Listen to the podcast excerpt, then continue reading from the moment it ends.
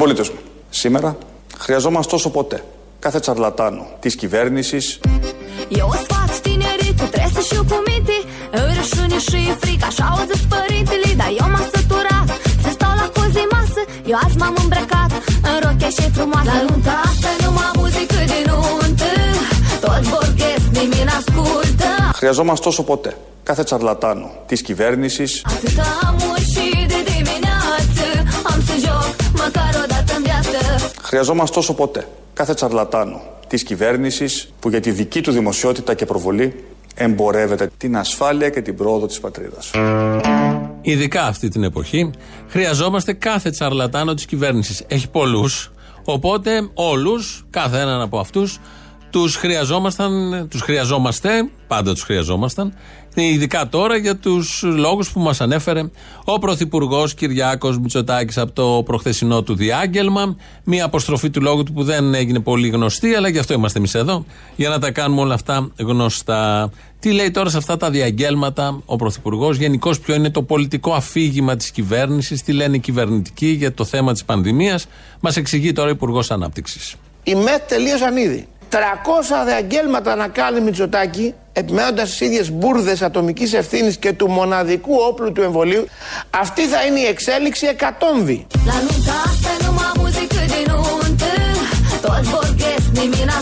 La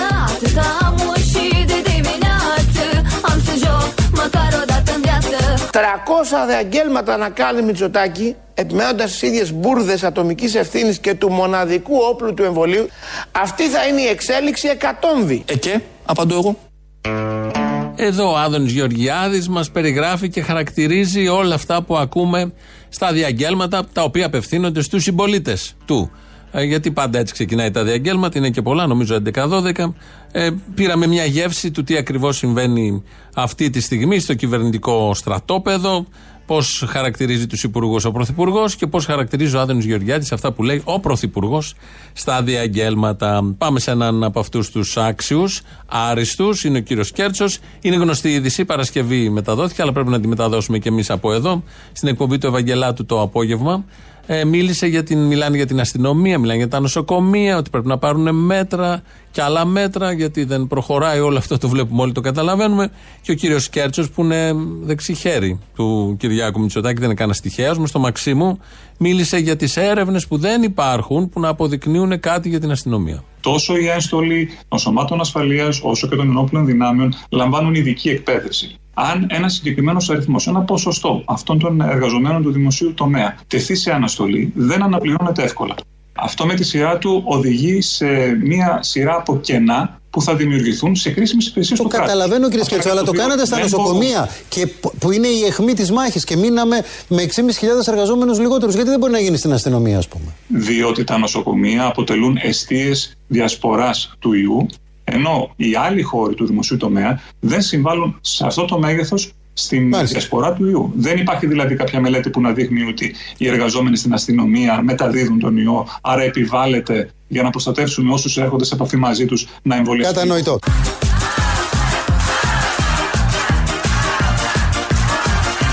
Η δικιά μας κυβέρνηση, η δικιά μου κυβέρνηση θα είναι μια κυβέρνηση των αρίστων.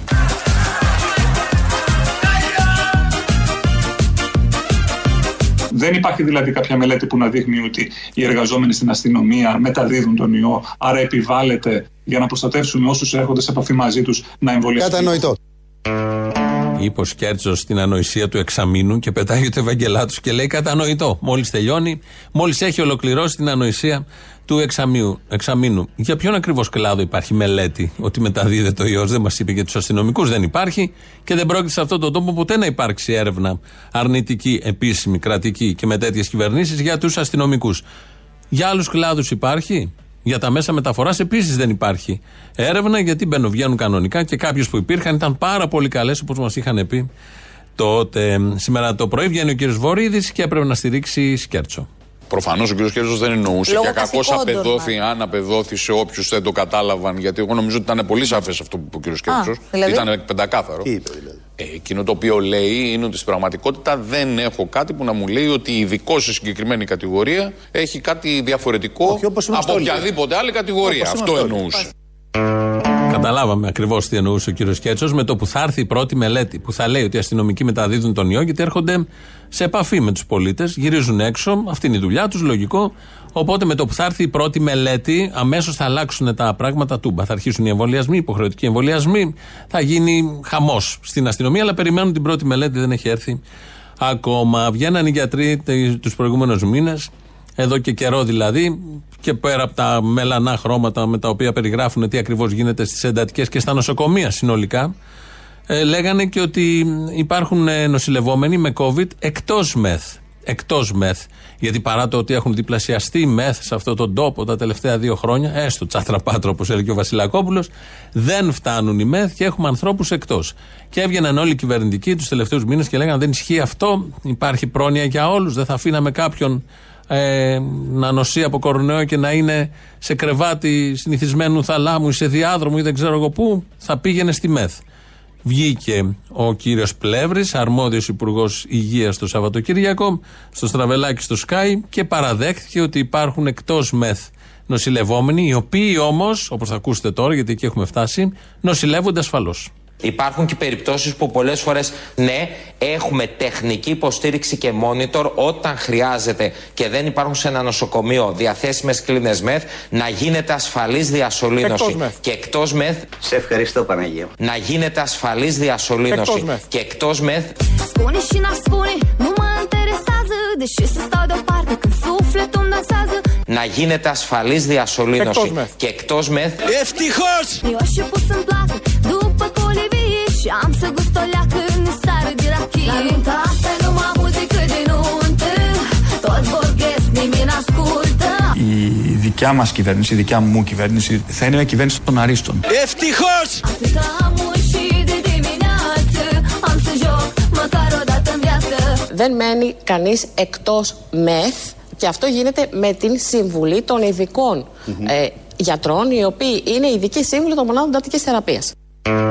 Αυτή είναι η υφυπουργός του Πλεύρη, η κυρία Ράπτη, η οποία πριν την προηγούμενη εβδομάδα, το είχαμε μεταδώσει, έλεγε ότι δεν υπάρχουν ασθενείς εκτός ΜΕΘ. Βγήκε ο οικονόμου κυβερνητικός εκπρόσωπος αρχικά την Πέμπτη και το επιβεβαίωσε. Και το Σαββατοκύριακο ο Υπουργός ο Αρμόδιος ο Υγείας, ο κ. Πλεύρης, και λέει ότι υπάρχουν εκτός ΜΕΘ νοσηλευόμενοι, όμως νοσηλεύονται ασφαλώς. Αυτή η χώρα είναι χώρα της Ενωμένης Ευρώπης, χώρα της Ευρώπης, τον 21ο αιώνα. Τα τελευταία 40 χρόνια έχει ράτζα παντού, δηλαδή έχει ένα παράλληλο νοσοκομείο μέσα στο νοσοκομείο, τώρα στους διαδρόμους και σε άλλους θαλάμους και μονάδες εντατικής θεραπείας. Έτσι δεν υπάρχει λόγος να αυξηθούν οι μονάδες εντατικής θεραπείας, γιατί τι θα τις κάνουμε όταν τελειώσει ο COVID. Άρα σε όλους τους θαλάμους βάζουν ένα monitor και ο Θεός βοηθός. Είναι ε, το αφήγημα και το ρητό της κυβέρνησης για αυτά τα θέματα. Πολύ ωραία όλα αυτά. Πάμε στην οικονομία, γιατί όπως είχε πει και ο Κυριάκος Μητσοτάκης, το τόσο καλά που τα πήγαμε στην πανδημία θα τα πάμε και στην οικονομία. Στην πανδημία καταλαβαίνουμε όλοι πώς θα πάμε, φαίνεται κάθε μέρα. Βγαίνει ο κύριος Σταϊκούρας, υπουργός αρμόδιος οικονομικών, να μας πει τα ευχάριστα.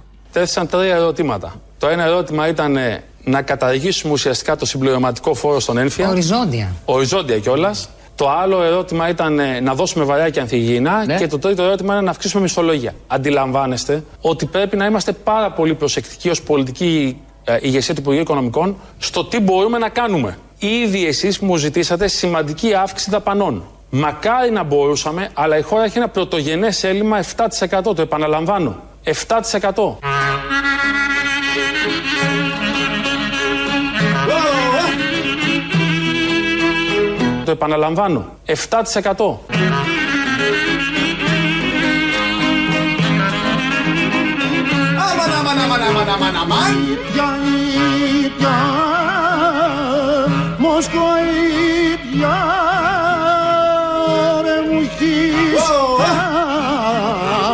Κάψει την καρδιά. Το επαναλαμβάνω. 7%. Και γιατί γλεντάμε, και χορεύει ο άλλος μέσα, γιατί γλεντάμε, γιατί την προηγούμενη φορά που είχαμε έλλειμμα, θυμόσαστε τι ήρθε, τι ακολούθησε και τι έγινε. Ήρθε το πρώτο μνημόνιο, μετά το δεύτερο μνημόνιο, μετά το τρίτο μνημόνιο, δεν έχει φύγει κανένα από αυτά, οι διατάξεις είναι σε ισχύ όλες. Και τώρα λοιπόν, λόγω της πανδημίας, δεν μπορούν να μα το πούνε κατευθείαν, γιατί έχουμε τον καημό της πανδημίας. Μόλις ηρεμήσει, αν εύχομαι σύντομα, δεν το βλέπω, το θέμα της πανδημίας. Μετά θα αρχίσουν ότι να το έλλειμμα και δεν φτάνουν από εδώ, δεν φτάνουν από εκεί. Πρέπει να πάρθουν διορθωτικά μέτρα. Είναι και όλη η Ευρώπη που και εκεί θα ακολουθήσουν τα ανάλογα πακέτα. Και έτσι λοιπόν θυμηθήκαμε τον Γιώργο Παπακοσταντίνου, τον Υπουργό Οικονομικών του Γιώργου Παπανδρέου, εκεί στην αρχή που είχαν έρθει με σύνθημα λεφτά υπάρχουν, αλλά τελικά βρήκαν έλλειμμα. Ψάχναν, ψάχναν, δεν ήξεραν ότι είναι τόσο μεγάλο. Δεν ήταν 7%, ήταν λίγο μεγαλύτερο. Τον Απρίλιο του 2010 μαθαίνουμε από τη Στατιστική Υπηρεσία ότι δεν ήταν το 12,5 το έλλειμμα, ήταν 13 ακόμα κάτι. Και πράγματι μας έρχεται ταμπλάς. Όπως ταμπλάς μας ήρθε το Νοέμβριο του 10, όταν από το 13 ακόμα κάτι πήγε στο 15 ακόμα κάτι.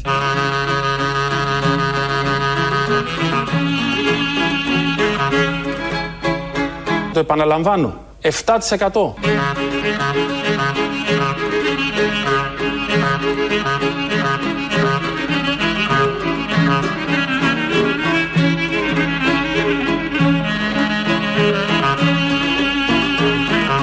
Παίρνω τηλέφωνο τον Όλυ Ρεν για να του λέω και τώρα τι κάνουμε; Και να μου λέει και ο ίδιος πραγματικά έχουμε πρόβλημα. Διότι το έλλειμμα βγαίνει μεγαλύτερο από αυτό που υπολογίζαμε. 7%. Τόσο μεγάλος, σαν την Πελοπόννησο. Λοιπόν, ο Λιρέν δεν υπάρχει, αλλά θα υπάρχει ένας άλλος κάπου εκεί στην Κομισιόν, στις Βρυξέλλες ή αλλού, που θα τον πάρει τηλέφωνο στα Ικούρα ή ο επόμενος Υπουργός Οικονομικών και θα του πει: Είναι μεγαλύτερο από αυτό που υπολογίζαμε. Τι κάνουμε; Ξέρουν όλοι πια τι κάνουμε, αυτοματοποιημένο το σύστημα. Δρομολογούνται οι γνωστές εξελίξεις. Αλλά αυτό αφορά το αύριο, γιατί θέλουμε να είμαστε αισιόδοξοι. Κοιτάμε και μπροστά. Το σήμερα είναι η πανδημία και όλα τα υπόλοιπα. Το σήμερα έχει κι άλλα όμως, γιατί πήγε ο Ισπανός Πρωθυπουργός, που είναι σοσιαλιστής, τον στηρίζουν και υποδέμο, για να μην ξεχνιόμαστε, στην Ισπανία. Πήγε στον Ερντογάν τις προηγούμενες μέρες και υπέγραψαν αμυντικές συμφωνίες. Αυτό το κάνει μια χώρα της Ευρώπης, η Ισπανία, ενώ ξέρει ότι η Τουρκία απειλεί δύο χώρες της Ευρώπης με πόλεμο ανοιχτά. Την Ελλάδα και την Κύπρο. Είναι αυτό που λέμε ευρωπαϊκή αλληλεγγύη. Αν δηλαδή γίνει στο μέλλον που δεν το εύχεται κανείς, κάνα μπραφ πολεμικό με την Τουρκία, θα ξέρουμε ότι τα Ελληνόπουλα που θα έρθουν σε φέρετρα έχουν σκοτωθεί από ισπανικά όπλα. Όχι μόνο, από ιταλικά όπλα, γιατί και η Ιταλία έχει συμφωνίες με την Τουρκία τέτοιου τύπου, κυρίως και γερμανικά όμως όπλα, γιατί και η Γερμανία έχει συμφωνίες με την Τουρκία, οι οποίες χώρες και οι τρεις, Ισπανία, Ιταλία, Τουρκία, βλέπουν, Ισπανία, Ιταλία, Γερμανία, βλέπουν την επιθετικότητα της Τουρκίας, την κανακεύουν όσο μπορούν, ηρεμούν και εμάς με διάφορους τρόπους, εξαναγκάζοντάς μας να πάρουμε τα όπλα τους ως καλοί νταβατζίδες. Όλο αυτό λοιπόν είναι ευρωπαϊκή αλληλεγγύη Όπως το ζούμε τα τελευταία χρόνια, όπως φαίνεται στα σύνορα Λευκορωσία-Πολωνία, όπως είχε φανεί και στα δικά μας σύνορα. Όλο αυτό είναι ευρωπαϊκή αλληλεγγύη. Είναι το κοινό μας σπίτι, όπως έλεγαν οι πρωθυπουργοί που έχουν περάσει, και είναι οι αξίες της Ευρώπης. Η όσμωση με τον τόπο μας και την ιστορία του αποτύπωνε και την απόφαση της τότε ΕΟΚ να αναδειχθεί εκτός από ένα σχήμα οικονομικής συνεργασίας και σε έναν υπερεθνικό φάρο δημοκρατίας. και σε έναν υπερεθνικό φάρο δημοκρατίας προορισμένου να απλώνει διαρκώς το φως του και να ενώνει μεταξύ τους τις ακτίνες του. Κάικα! Η Ευρώπη, η Ευρωπαϊκή Ένωση είναι το κοινό μας σπίτι. Η Ευρώπη είναι το σπίτι μας. Σε τούτο το παλιό σπίτι Η Ευρώπη είναι το σπίτι μας. Σε τούτο το ρημάδι Θα το κάνουμε αυτό το σπίτι καλύτερο.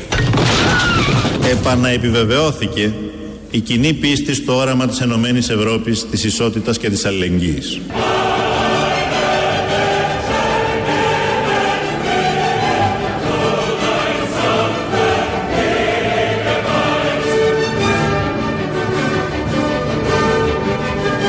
Η Θεά Ευρώπη έχει ελληνική καταγωγή. Συνεχίζει να ταξιδεύει στις χώρες μας και να προστατεύει την Ήπειρό μας. Αισιόδοξη πάντα, μας ζητά να βαθύνουμε τη δημοκρατία, την αλληλεγγύη και τους δεσμούς μας. Για πιο ευτυχισμένους πολίτες, με πιο δίκαιες κοινωνίες. με πιο δίκαιες κοινωνίες. Πολύ καλό Το άλλο με το τοτό το ξέρετε Η Θεά Ευρώπη είναι Ελληνίδα. Γι' αυτό έχουν πάει έτσι τα πράγματα. Ακούσαμε Αλέξη Τσίπρα, Αντώνη Σαμάρα και Κυριάκο Μητσοτάκη, έτσι με κάτι πρόχειρο, να θυμηθούμε τις κοινές αξίες, το κοινό σπίτι, την αλληλεγγύη και τη δημοκρατία. στην Αυστρία που έχει λάβει μέτρα για γενικό lockdown από προχθές για 10 μέρες λέει για να κάνουν Χριστούγεννα. Αυτό θα ακουστεί και στην Ελλάδα κάποια στιγμή. Για να κάνουμε Χριστούγεννα γίνονται όλα.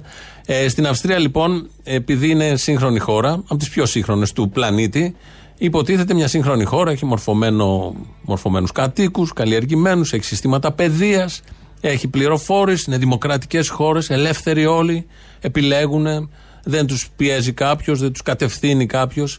Ε, και είχαν οι αντιεμβολιαστές συγκεντρώσεις και διάβαζα ότι γράφανε στα social media, τα αυστριακά, ότι τα ελικόπτερα της αστυνομίας από πάνω ψεκάζουν εμβόλιο. Να προσέχει ο κόσμος τι εισπνέει, γιατί ψεκάζεται το εμβόλιο, όπως όλοι ξέρουμε, πάνω τα ελικόπτερα. Και δεύτερο και καλύτερο, εκεί στην πλατεία που ήταν, είχε κάτι φρεάτια, ότι είναι από κάτω, λέει νοσηλευτές και σου κάνουν το εμβόλιο στην πατούσα. Να προσέχει ο κόσμος. Αυτά στην Αυστρία, στη Βιέννη, το 2021 γράφονται. Τα πιστεύουν χιλιάδες. Δεν είναι ότι γράφονται. Και εμείς μπορούμε να γράψουμε εδώ κάτι. Αλλά το πόσοι θα το πιστέψουν. Αυτή η Ευρώπη λοιπόν, με, αυτήν την, με αυτό το επίπεδο και με αυτές τις τάσεις και με αυτή την αλληλεγγύη κυρίως, αυτή τώρα θα δείξουν αλληλεγγύη σε άλλες χώρες. Αυτή είναι η Ευρώπη που μας ανήκει. Ευτυχώς εμείς είμαστε Έλληνες εδώ, καθαρός λαός, ή δεν είμαστε και τόσο, μας λέει ο Βελόπουλος. Έχω μπροστά μου μια εξαιρετική μελέτη κορυφαίων πανεπιστημίων. Αυτή η μελέτη είναι καθηγητών, 11 καθηγητών γενετικής κυρία Υπουργέ. 11 καθηγητών. Τι λέει αυτή η σύνθεση λέει, του νεότερου ελληνικού κόσμου. Ότι είμαστε μπάσταρδο έθνος, ότι δεν είμαστε απόγονοι των Ελλήνων, ότι είμαστε απόγονοι των Τούρκων, απόγονοι των Σλάβων και όλων αυτών που πέρασαν από την Ελλάδα.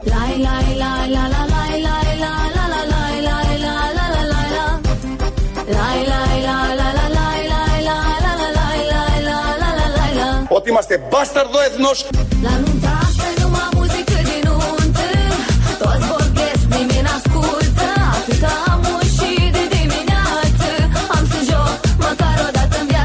Ότι είμαστε μπάσταρδο έθνος.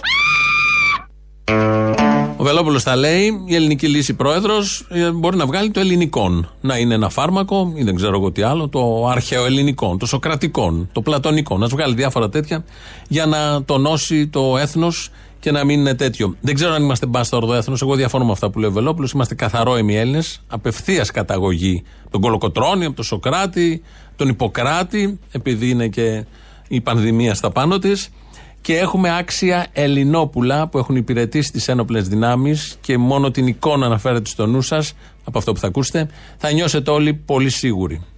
Στο στρατό πόσα εμβόλια κάνατε; Ούτε ξέρω. Όταν μπήκα μέσα, μας βάλανε σε ένα πάγκο και ναι. βαράγανε ενές από εδώ, ενές από εκεί. Ναυτικό ή Ένα φαντα... στρατόξυρα. Ένα, ένα φαντάρο. Πού υπηρέτησε στρατόξυρα. Πήγα στο έκτο σύνταγμα Κορίνθου. Άντε. Πήγα στο. Δόκιμος Όχι, λοχεία ήμουν. Πήγα στο ΣΕΦ της Σπάρτη. καλά οι φαντάροι. Και μετά πήγα στο στρατόπεδο Καντιλάπ του Ανθαδρού. Δεν πιστεύω να ρίχνεις λοιπόν. καμιά. Καμιά φυλακή και τέτοια, έτσι ήσουν ήρεμος. Με αγαπούσαν πολύ οι στρατιώτες μου ναι. και με, με σέβονταν πολύ οι αξιωματικοί μου. Λαμβάνω τη μία, σας αναφέρω κύριε Λοχαγέ ότι αιτούμε πενθαήμερος αγροτική άδεια. Ο πατέρας μου έχει ζώα κύριε Λοχαγέ. Το βλέπω. Κασμός! Λοχεία λοιπόν, ο Άδωνης ήταν ελοχίας. Κρατάμε την εικόνα. Θέλω να την φτιάξετε την εικόνα. Αυτό είναι το ραδιόφωνο. Να ακούς κάτι και να φτιάξει τη δική σου εικόνα. Δεν είναι όπως η τηλεόραση που ρίχνει μία εικόνα και πρέπει όλοι να καταναλώσετε το ίδιο. Εδώ είναι διαφορετικά. Χιλιάδες, εκατοντάδες χιλιάδες, εκατομμύρια εικόνες μπορεί να φτιάξει ο καθένας. Κρατάμε την εικόνα και ακούμε αυτό.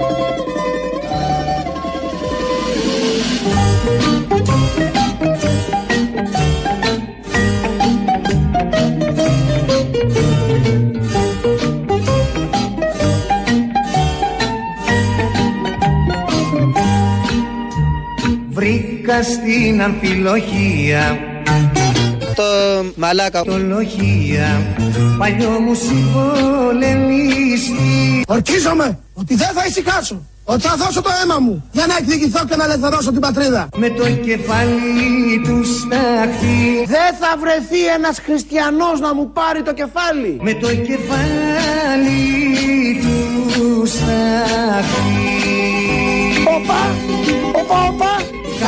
Στο τεπελένι Ξεκίνησα ανθιπολογαγός 20 χρονά παιδιά Με τη μικρή ελπίδα πως μπορώ να δω τη Θεσσαλονίκη. Με μια ματωμένη χλένη Ύστερα από τόσο αγώνας και δεκάδας μαχών Ρέχαμε για ελευθεριά Αφού επίδησα Τούρκους στρατιώτας Τώρα σ' αυτή την ηλικία. Αριστερά μωρά. Πίνουμε αμύλητη κράση Πώς καταντήσαμε λογία; Είμαστε ηλίθιοι. Ποιος είμαι εγώ, ποιος είσαι εσύ; Άδωνης Γεωργιάδης Υπουργός Ανάπτυξης. Πώς καταντήσαμε λογία; Γαϊδούρια. Ποιος είμαι εγώ, ποιος είσαι εσύ;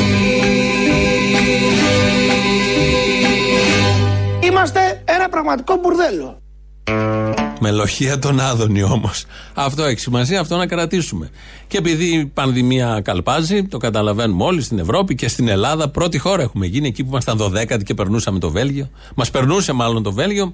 Τους καταπατήσαμε όλους γιατί έχουμε το DNA αυτό το πολύ ωραίο και προχωράμε μπροστά. Έχουμε, είμαστε και έτοιμοι. Μπήκαμε έτοιμοι στο δεύτερο κύμα, όπως έλεγε ο Πρωθυπουργός. Και στο τρίτο και στο τέταρτο και στο πέμπτο που θα ακολουθήσει. Επειδή συμβαίνουν όλα αυτά, χρειάζεται και να φιλοσοφούμε που και που τα θέματα, να τα βλέπουμε με έναν αναστοχασμό και γι' αυτό μας βοηθάει η Ντόρα. Δεν υπάρχει λόγος να ζούμε. Τα κόκαλα θα σπάσουν σαν καλοκαιρινά καλάμια και ο μαγνήτης θα γίνει πίσα, έκλασα από τον πολύ σοκολατάκι.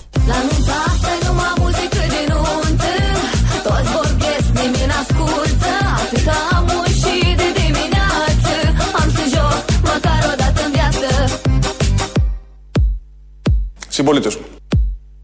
Σήμερα χρειαζόμαστε όσο ποτέ κάθε τσαρλατάνο της κυβέρνησης που για τη δική του δημοσιότητα και προβολή εμπορεύεται την ασφάλεια και την πρόοδο της πατρίδας.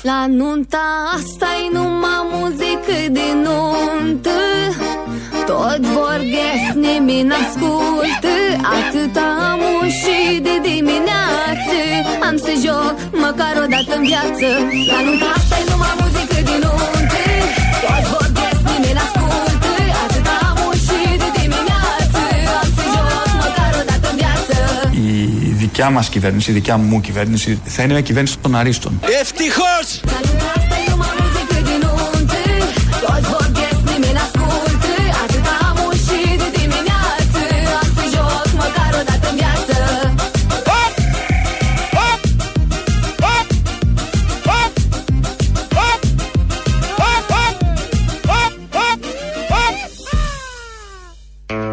Το είχα στο τέλος. Ταιριάζει νομίζω. Δεν είναι ελληνοφρένη όπως κάθε μέρα.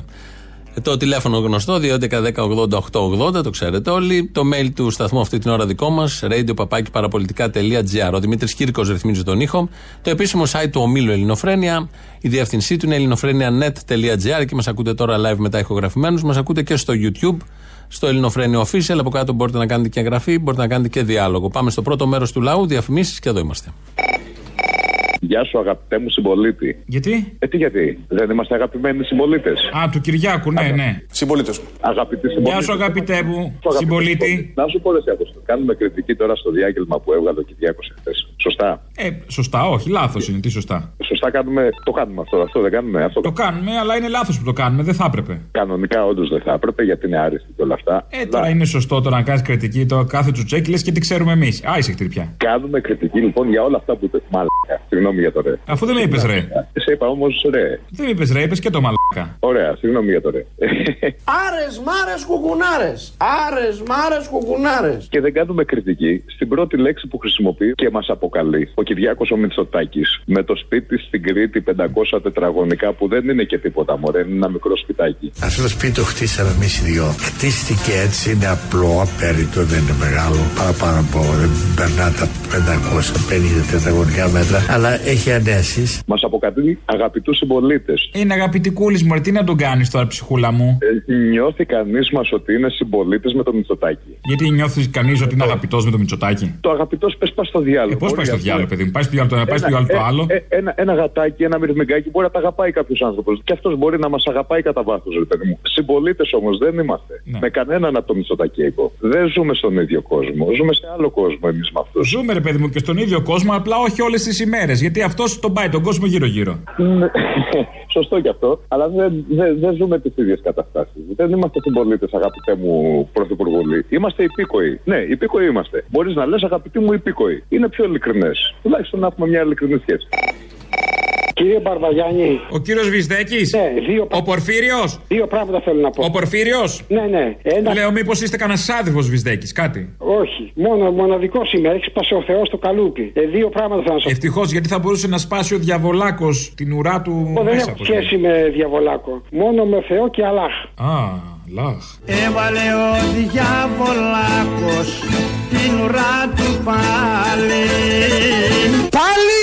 Δύο πράγματα θα σας πω. Ένα καλό και ένα κακό. Ένα κακό. Γιατί κάνετε κριτική στο Μητσοτάκι. Γιατί κάνουμε κριτική στο Για να τον κάνουμε καλύτερο. Εγώ όταν, όταν ο, ο πατέρας του, ο Αντρέα Παπαδρέου, ο Τσίπρας και οι άλλοι πρωθυπουργοί λέγανε ξύλινη γλώσσα. Ελληνίδες Έλληνες. Όταν λέει συμπολίτες μου, ο Μητσοτάκης, Συμπολίτες μου. με λιώνει, με κάνει αληθή. Ό,τι και αν μου πει το κάνω. Λιώνεις μωρό μου, λιώνεις. Σε λιώνει ο Κυριακό. Λιώνω, λιώνω, λιώνω, λιώνω Σ' αγαπώ και στο δηλώνω Με λιώνει, με κάνει αληθή. Λιώνω, λιώνω, λιώνω, λιώνω Με χίλιους δύο τρόπους το εκδηλώνω Και το καλό, για να παραφράσω το σταμάτη μορφωνιό, σάλτα και γαμίσου Ευαγγελάτε. Γεια. Έχει κι άλλους που το πάνε το ίδιο. Τέλος πάντων.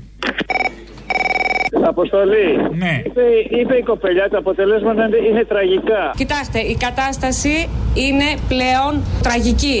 Χωρίς να υπερβάλλω καθόλου. Καλούμαστε με 35% του προσωπικού μας να τα βγάλουμε πέρα σε εφημερίες όπου καλύπτουμε όλο σχεδόν το λεκανοπέδιο και την Νότιο Ελλάδα. Α πούμε, βλέπεις τον Κυριάκο μπροστά σου και σου λέει Είμαι ο πρωθυπουργός της Ελλάδος. Ε, και λες τα αποτέλεσματα είναι τραγικά. Υπάρχει περίπτωση να έχει τρελαθεί. Ο Κυριακό. Ο Κυριά, ο φανταστικό, ε, ο τυχόμενο Θέμου, ναι. Όχι βέβαια, τι να έχει τρελαθεί, τι είναι αυτά τα πράγματα. Το πρωί να έχει τρελαθεί άμα, άμα κλείστηκε κανένα Σαββατοκύριακο Αθήνα. Αυτό. Ε, ρε παιδί μου, αυτό το μάτι δεν το βλέπεις λίγο ή δεν ξέρω. Κάπου... Λίγο γουρλό, έτσι ήταν πάντα.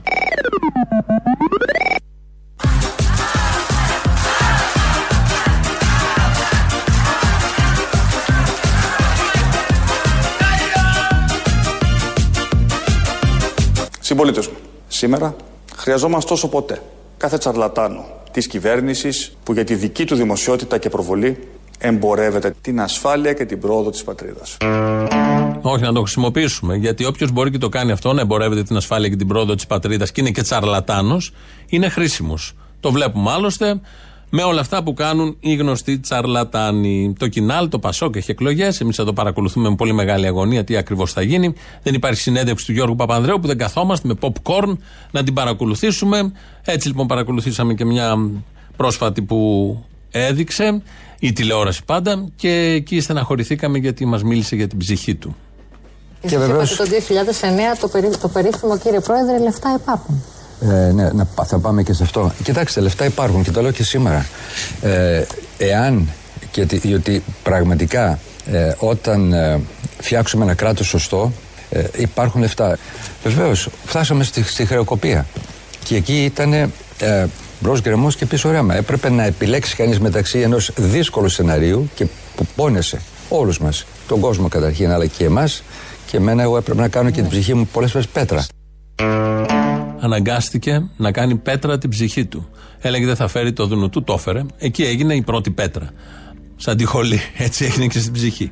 Μετά ε, δεν ήθελε να έχει μνημόνιο, έφερε και ένα μνημόνιο. Εκεί ξανά έγινε πέτρα, η υπόλοιπη ψυχή. Δεν υπάρχει χειρότερο με αυτές τις πέτρες. Να τους τώρα, μετανιωμένος, πετρωμένη η ψυχή, τον άλλαξε σαν άνθρωπο. Να το εκτιμήσουμε αυτό, ότι μπορεί εσείς να χάσατε δουλειές, να χάσατε ανθρώπους, να κλείσαν επιχειρήσεις, να χάσατε εισόδημα, να χάσατε τη διάθεσή σας με την κατάθλιψη που από τότε έχει αρχίσει και υπάρχει στη χώρα. Όμως αυτός έκανε πέτρα την ψυχή του. Ο καθένας δίνει σε αυτόν τον τόπο ό,τι έχει πολύτιμο. Ο Γιώργος Παπανδρέου την ψυχή του ως πέτρα πια και όχι ως ψυχούλα που ήταν πριν. Στην ίδια, στην ίδια κούρσα είναι και ο Ανδρουλάκης, ένας από τους ε, υπόλοιπους έξι υποψηφίους, ο οποίος τον είδα εκεί κάπου έβγαζε λόγο και είπε το εξής. Δεν θα ακολουθήσουμε ούτε την αριστερά ούτε τη δεξιά συντήρηση. Ούτε την αριστερή δημαγωγία, ούτε τη δεξιά δημαγωγία. Θα ακολουθήσουμε τον ορθολογισμό, την αξιοκρατία και τη διαφάνεια. την αξιοκρατία και τη διαφάνεια. Αυτό ήμασταν, αυτό θα ξαναγίνουμε. Πότε ήταν το Πασόκ κόμμα της αξιοκρατίας και της διαφάνειας. Διόριζε όποιον ήταν στην κλαδική ή όποιος ήταν πολύ κοντά του. Πότε ήταν της αξιοκρατίας και της διαφάνειας που ονειρεύεται ο Ανδρουλάκης ότι θα ξαναγίνουν έτσι. Έτσι όπως το ξέρουμε όλοι, όλος ο τόπος. Α, έτσι ναι, καμία αντίρρηση. Προφανώς γι' αυτό το είπε και τον χειροκροτούν οι άλλοι από κάτω. Λαός τώρα έχει σειρά, μέρος δεύτερον. Ήθελα να σε ρωτήσω, εσύ που ασχολείσαι και με αυτούς, η ΟΝΕΔ γιατί δεν κατεβαίνει στην πορεία του Πολυτεχνείου, η Δάπνου του Βουκού. Ε, να κατέβει, αλλά θα κατέβει ό- όταν κατέβουν και οι οδηγοί των τάγκς. Σωστό γι' αυτό. Και ήθελα να επικροτήσω τα παιδιά που δεν άφησαν την αντιπροσωπεία της Βουλής και την αντιπροσωπεία της Νέας Δημοκρατίας να καταθέσουν στεφάνι για δύο λόγους. Πρώτον ήταν οι ίδιοι οι πατεράδες τους που δολοφόνησαν τον Ιάκωβο Κουμί και τη Σταματίνα Κανονοπούνου στην πορεία του Πολυτεχνείου το 1980 και το Μηχανάκι τον Καλτεζά, οι πράσινοι σοσιαλιστές το 1985 επίσης στην πορεία του Πολυτεχνείου. Ευχαριστώ πολύ. Συμπολίτη μου. Αχ, μωρή συμπολίτησα. Συμπολίτες μου. Εγώ πάντως, αν δεν έχει τη ρόγα έξω, δεν μ' αρέσει, ξενέρωσα. Κοίταξε να δεις, με τη ρόγα είναι αλλιώς τα πράγματα, αλλά η ρόγα δεν βγαίνει όποτε τη θες εσύ. Ναι, αλλά. Η ρόγα θα βγει μελετημένα σε συγκεκριμένες περιπτώσεις τώρα, εντάξει. Κοίταξε, ναι, αλλά τώρα εστιάζεις στο γουρλό του ματιού και δεν είναι καλό, κατάλαβες. Η ρόγα είναι καλύτερη από το γουρλό το μάτι. Λοιπόν, επειδή είμαστε σε mood Χριστουγέννων, θυμάσαι πέρσι. Μετράς για τα Χριστούγεννα ανάποδα, ρε. Μην δεν ξέρεις από πού σου ήρθανε τελικά. Μετράω πόσα ε, rapid έχουμε μέχρι τα Χριστούγεννα. Ε, πόσα βγαίνει γύρω στα 25 rapid μέχρι τα Χριστούγεννα. Δόξα τω Θεώ. Ναι. Δόξα τω Θεώ. Λοιπόν, να σου πω, επειδή πέρσι είχαμε στολίσει, θυμάσαι αυτό το τουρκό πλοίο, το Ουρουζέιτ. Φέτος λοιπόν προτείνω να στολίσουμε όλοι από ένα κυπαρίσι στο σπίτι μας. Έτσι, για να εξοικειωνόμαστε, βρε που μου. Και να το κοιτάμε από κάτω, λες. Ναι, και άμα βρεις. Να το ξέρεις, ας πούμε, να το έχεις μάθει από κάτω. Καλά, δεν αποκλείεται. και αν δεις και φτηνά ραδίκια στη λαϊκή, πάρε και στολίσε. Μην το σκέφτεσαι. Και καλά και φτηνά, κορίτσια! Και τα ραδίκια να τα δω ανάποδα από τώρα. Ε, βάλτε ανάποδα. Πώς ε, βαριέσαι. ήταν πέρυσι στη μόδα πρόπερση ένα ανάποδο δέντρο που στολίζανε, θυμάσαι. Χριστουγεννιάτικο έλατο, τέτοια.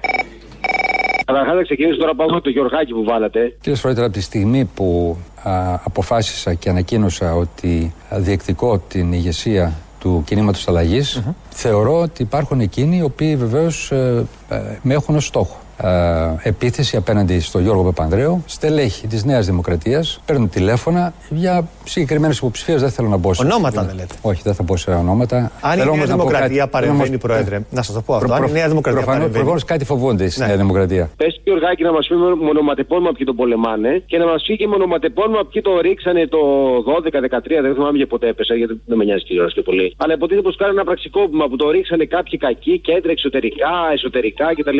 Πες μας είναι αγόρι μου, πε μα είναι. Εγώ θέλω να μας πει και με ονοματεπώνυμο ποιοι τον ψηφίσαν να βγει τώρα πάλι.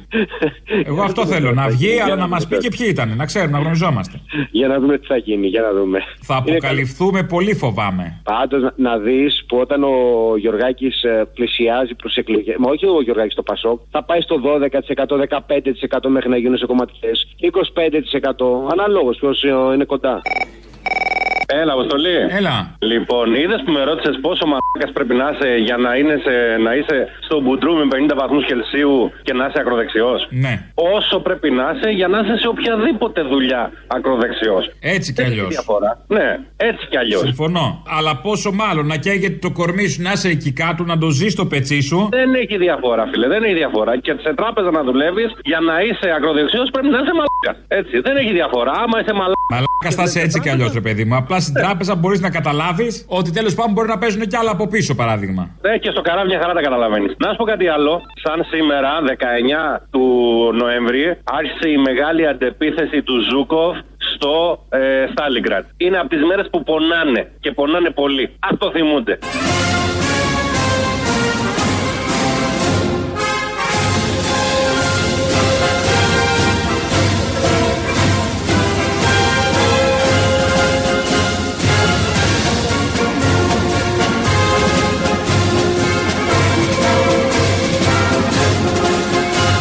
Ιωσήφ Στάλιν έφυγες νωρίς.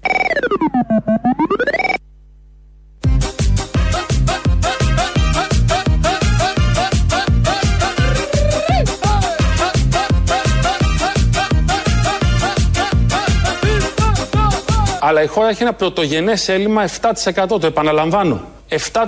Ωρες συννεφιάς πέφτε τελευταίων ασπασμών. Και πήγαιναν όλα τόσο καλά. Είχαμε και ανάπτυξη που ήμασταν πρώτοι στον πλανήτη, πρώτοι στην Ευρώπη, στο γαλαξία, με κάποια νούμερα που καλπάζανε. Και γενικώς όλα ήταν τέλεια. Και ξαφνικά βγαίνει στα Ικούρα και λέει ότι έχουμε έλλειμμα. Βγαίνει και ο Σκυλακάκης, υπουργός στα οικονομικά εκεί Υπουργεία, και λέει θα φτάσουμε τέλος του χρόνου στο 10% το έλλειμμα. Πολύ ευχάριστα όλα αυτά. Ο Σκέρτσος είπε προχτές για την αστυνομία ότι δεν υπάρχουν μελέτες ότι διασπείρουν τον ιό οι αστυνομικοί και δεν πρόκειται ποτέ να βγει καμία μελέτη που να λέει αυτό το πράγμα γιατί οι αστυνομικοί διασπείρουν όλα τα υπόλοιπα. Τον ιό μέχρι στιγμής δεν το έχουμε αποδεδειγμένο, αλλά όλα τα άλλα τα έχουμε όπως ξέρουμε. Ε, είπε και κάτι άλλο όμως μέσα εκεί για τον τρόπο καταγραφής των νεκρών από κορονοϊό. Ακούσαμε από τον ΕΟΔΗ άλλο υπολογισμό των νεκρών από τον κορονοϊό. Μπορείτε να μας εξηγήσετε τι είναι αυτό, γιατί κάποιοι λένε ότι μπορεί να προσπαθείτε να, να κρύψετε λίγο τους νεκρούς τώρα από εδώ και πέρα. Ή τέλος πάντων, αν κάτι έχει αλλάξει, το κάναμε λάθος δηλαδή 1,5 κοντά δύο χρόνια τώρα. Δεν έχει αλλάξει απολύτως τίποτα. Ο πρόεδρος του ΕΟΔΗ ε, έκανε μια παρουσίαση όπου έδειξε το ακριβώς αντίθετο. Δηλαδή, η Ελλάδα, επιλέγοντας και εφαρμόζοντας την μεθοδολογία της κατευθύνσης που έχει δώσει ο Παγκόσμιος Οργανισμός Υγείας, εφαρμόζει την πιο διασταλτική ερμηνεία, τον πιο διασταλτικό τρόπο καταγραφής, ουσιαστικά υπερκαταγράφει νεκρούς από COVID, ε, δι, ουσιαστικά καταγράφοντας ανθρώπους που έχουν νοσήσει σε οποιαδήποτε στιγμή από τον, από τον ιό. Αυτό δεν είναι κάτι που κάνουν άλλες χώρες. Δηλαδή, η Μεγάλη Βρετανία, για παράδειγμα, Ναι, θα το αλλάξουμε τώρα αυτό. στο COVID. Όχι, δεν πρόκειται να αλλάξουμε τίποτα. Έχουμε πει ότι συνεχίζουμε να εφαρμόζουμε τις οδηγίες του Παγκόσμιου Οργανισμού Υγείας, αλλά πρέπει να γνωρίζουμε ότι, για παράδειγμα, αν εφαρμόζαμε τη μεθοδολογία που εφαρμόζει π.χ. το Ηνωμένο Βασίλειο, θα εμφανίζαμε 20% λιγότερους θανάτους Δεν ξέρω τι καταλάβατε. Εγώ λίγα από όλο αυτό που είπε. Μένουμε σε αυτό ότι υπάρχει μια υπερκαταγραφή νεκρών. Είμαστε πρόθυμοι σε αυτό. Δεν ξέρω, εφαρμόζουμε πολύ πιστά τις οδηγίες του Παγκόσμιου Οργανισμού Υγείας. Α φύγουμε από αυτά τα λογικά. Προσπαθούμε κι εμείς με λογική να προσεγγίσουμε πολύ μεγάλα θέματα. Δεν μπορεί ο άνθρωπος πάντα με τη λογική. Πάμε στα μεταφυσικά. Μας βοηθάει ο Μητροπολίτης Μόρφου από την Κύπρο. είναι ένα μυστήριο. Ένας Άγιος με έναν καντήλι λίγο λάδι που του ανάβεις, μια λαμπάδα, σου κάνει το χατήρι. Έλεγε και η μάνα μου η Μακαρίτης Σεμιλιά, όταν της είπα ότι θα γίνω μοναχός στον Άγιο Γεώργιο των Κοντών στη Λάρνακα, α, μου λέει, τούν το μοναστήρι ξέρω το. Είχαμε και μια παροιμία μου λέει στη Ζώθια. Της λέω τι παροιμία είχατε; Τον Άγιο Γεώργιο των Κοντών όπου τον πέψω πάει. Κάμνη μου το χατήρι μου με μια μποτσαλάι. Τόσο ταπεινοί είναι οι Άγιοι. Με λίγο λάθη, με έναν άρτο, με λίγα κόλληπα, με μια εικόνα, με μια θεία λειτουργία. Δεν θέλουν πολλά οι Άγιοι. Εδώ είναι, είναι ολιγαρκείς οι Άγιοι. Σύμφωνα πάντα με το μυαλό του Μητροπολίτη Μόρφου. Κάτω εκεί στην Κύπρο περνάνε πολύ καλό. Συγκεκριμένος είναι και Σταρ βεβαίως και εδώ στην Ελλάδα και στην Κύπρο. Μας περιγράφει εκεί τον Άγιο Γιώργη τον Κοντό, ο οποίος δεν ήθελε. Είναι και ένα θεατρικό αυτό. Με το αλλιώς. Τον περιμένοντάς τον. Τον Άγιο Γιώργη τον Κοντό. Ε, και εδώ δεν θέλουν πολλά οι Άγιοι. Ενώ σε όλα τα άλλα σας ζητάνε φέρε, φέρε, φέρε. Η εφορία για παράδειγμα. Ενώ εδώ οι Άγιοι μόνο ένα πρόσφορο, λίγο λάδι και κάτι κόλληβα. Η εκπομπή του Γιώργου του Αυτιά, την ξέρουμε όλοι, κάθε Σαββατοκύριακο είναι ο νούμερο ένα, είναι ότι καλύτερο, είναι η Μέκα όπως έχει πει ο ίδιος για την εκπομπή του. Ε, το περιέγραψε και με άλλο τρόπο προχθές.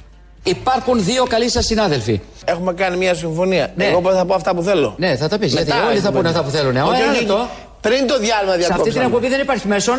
Δεν υπάρχει κανένα Ναι, μέσο. Ωραία. Εδώ λοιπόν, είμαστε επί προσωπικού. Εδώ καθένας θα πει Θα πω αυτά, αυτά που και θέλει. μετά ό,τι θέλουν να Καλημέρα πούνε και και στον καμία Πάνο τον αντίρρηση. Παναγιοτόπουλο. Εδώ είναι αυτιάς. Εδώ είναι αυτιάς, να το ξέρετε. Κανένας άλλος. Εδώ ο Γεωργιάδης δεν μιλάει, φαντάσου, φοβήθηκε. Τι φοβήθηκε ο Γεωργιάδης; Κάθε δεύτερο Σάββατο είναι και ο Γεωργιάδης. Και μιλάει. Μία ώρα τουλάχιστον κάθεται. Τι φοβήθηκε; Αλλά εδώ είναι αυτιάς. Κρατάμε αυτό. Έτσι σας αφήνουμε με αυτή την εικόνα και με αυτό το μήνυμα ότι εδώ είναι αυτιάς. Τα υπόλοιπα θα τα πούμε αύριο. Τρίτο μέρος του λαού μας πάει στο μαγκαζίνο. Ε, καλό υπόλοιπο μέρας. Πού είσαι, Μανίτσα; Πού είσαι, Μωρή, χαμένη; Τι κάνεις, πού είναι το χεράκι; Χαμένο κορμί, σε φωνάζουν κι αλήτρα. Αλήθεια. Χαμένο κορμί με φωνάζουν Κι αλήτρα. Γιατί δεν πηγαίνω τα βράδια στο σπίτι Πώς είναι το χεράκι σου, δεν μου είπες. Καλά, καλά. Χαίρομαι. Καλή ανάρρωση εύχομαι. Ε, Αποστόλη, have you been to Samos? Have you been to Samos? Yes, I have been to Samos. No, you have not been to Samos. No, you have not been Yes, to Samos. I, I was in Βαθύ. You have not been. You, you have not been. Yes. You Deep. I, have I, I have been to deep, deep, deep to Samos. Δηλαδή στο βαθύ της Σάμου. Deep, deep. Ναι. Αυτή η Ολλανδή λέει φεύγει από την Ελλάδα γιατί δέχεται απειλέ για τη ζωή της και οι αρχές αρνούνται να την προστατέψουν, οι δημοσιογράφους. Ναι, και καλά τη κάνει. Εδώ τη κάνει μηνύσει ο Δήμαρχος στην Ήδρα, παιδί μου. Ναι, πέρα από αυτό, κάποιοι λέει τη πέταξαν πέτρες, απειλούν τη ζωή της και τέτοια. Ε, βγα, ας βγάλει και αυτή αυτό το καπέλο πια. Επειδή φοράει το καπέλο, την καταλαβαίνουν. Α, Γι' αυτό λες, ε. Ε, ναι. Προκαλεί. Με την κόκκινη φεντόρα. Μας τον ζητάνε οι Βρετανοί, τον Γκούλι. Αυτά φοβάμαι. Ότι θα κάνουμε εξαγωγή κρατικού προϊόντος. Θα μας τον πάρουνε. Θα τον χάσουμε. Μόνο με ανταλλαγή με Τζόνσον δέχομαι. Δηλαδή το ίδιο γραφική είναι και οι δύο έτσι κι αλλιώς. Ναι, συμφωνώ. Δίνεις συμφωνώ. γραφικό να πάρεις γραφικό. Ναι, να είναι επίσης όρηση η ανταλλαγή. Μην χάσουμε και το, την καρικατούρα του Πρωθυπουργού που έχουμε. Να σου πω μωρικά κάτι. Δεν μου λες αυτός που παίρνει ηλεκτρικό αυ- αυτοκίνητο δίνει 50.000, 40 κάπου εκεί. Ξέρω εγώ πώ έχουν. Τόσο έχουν ακριβά είναι; Ε, από 30, 40, 50. Α, ωραία το 60 ηλεκτρικό. πάντα. Το 30. Α, ε, πάντως υπάρχει και το ηλεκτρικό πατίνι. Γιατί φθηνό είναι. Λοιπόν, να σου πω κάτι. Αυτός που δίνει 50 χιλιάρικα, ας πούμε, τώρα βάζουμε μια μέση τιμή, πληρώνει τέλη κυκλοφορίας. Όχι. Γιατί δεν ρηπαίνει, υποτίθεται. Δεν πληρώνει. Και εγώ που έχω μια καρούτα 22 χρονών, πρέπει να πληρώσω τέλη κυκλοφορίας 300 ευρώ. Να πληρώσεις, κύριε, να πληρώσεις. Προφανώς, φίλε, για να μην έχω αλλάξει τα μάξι, δεν έχω λεφτά. Και εμένα που δεν έχω λεφτά μου παίρνει 300 ευρώ τέλη κυκλοφορίας. Και ο άλλος που έχει λεφτά να δώσει 50 χιλιάδε να πάρει αμάξι, δεν πληρώνει τέλη κυκλοφορίας. Πώς το λέγει αυτή, fuck ταξικότητα. Fuck, fuck. Άστο, fuck. Ταξικότητα. Ταξικότητα, ε. Fuck, ταξικότητα, fuck. Κάνω γκάλοπ τώρα πάλι, ας πούμε, ρε παιδί μου, τι θα ψηφίσετε, ρε παιδιά, ας πούμε, μετά. Έτσι; Τώρα, όταν έρθουν οι εκλογές. Και έρχονται κάτι πιτσιρικάδες εδώ, κάτι ντελιβεράδες που μου παίρνουν διάφορα πραγματάκια που φτάνουν, ξέρεις, τα δικά μου εδώ. Με αποτέλεσμα να ένας να μου πει ΚΚΕ. Και του λέω, Είσαι σοβαρός, του λέω, ρε, μα, κουκουέ, του λέω. Σε καλά. Μου λέει, Ναι, μου λέει, ρε, με όλα αυτά που γίνονται, μου λέει και μου μιλάει η Απόστολε τόσο καλά που τρελάθηκα. Δεν ευχαριστήθηκα, ρε παιδί μου, γιατί όλοι ξέρεις. Σου λένε γενιά του Πολυτεχνείου, μας έχει κάνει έτσι κτλ.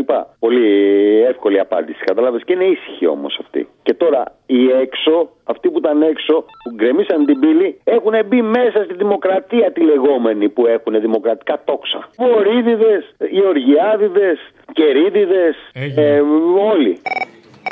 Η Αρβίλα εδώ και μια δε- δεύτερη εβδομάδα άρχισε και περπατάει στην τηλεόραση.